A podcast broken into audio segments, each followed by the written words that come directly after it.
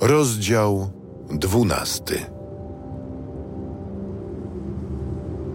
W owym czasie wystąpi Michał, wielki książę, który jest opiekunem dzieci Twojego narodu.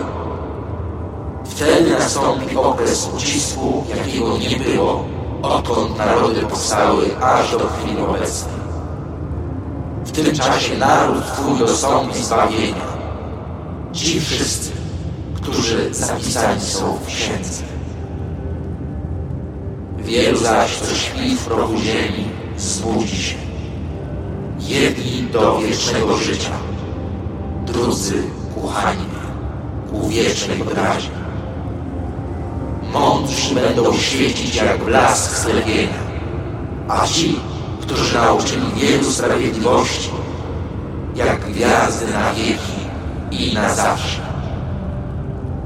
Ty jednak, Danielu, ukryj słowa i zapieczętuj księgę aż do czasów ostatecznych. Wielu będzie dociekało, by pomnożyła się wiedza. Wtedy ja, Daniel, ujrzałem, jak dwóch innych ludzi stało. Jeden na brzegu po tej stronie rzeki, drugi na brzegu po tamtej stronie rzeki. Powiedziałem do męża ubranego w lniane szaty i znajdującego się nad wodami rzeki. Jak długo jeszcze do końca tych przedziwnych rzeczy? I usłyszałem męża ubranego w lniane szaty i znajdującego się nad wodami rzeki.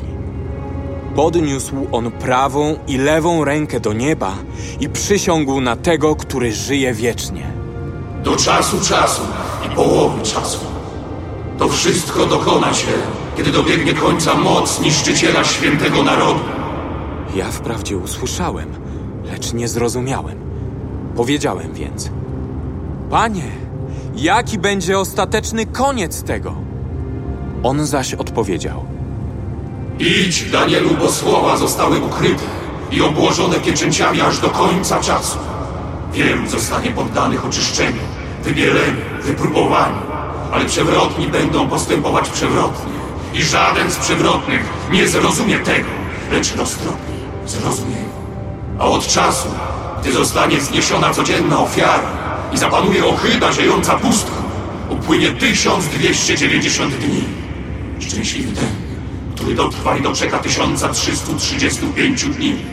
Ty zaś idź i zażywaj spoczynku, a powstaniesz, by otrzymać swój los przy końcu dni.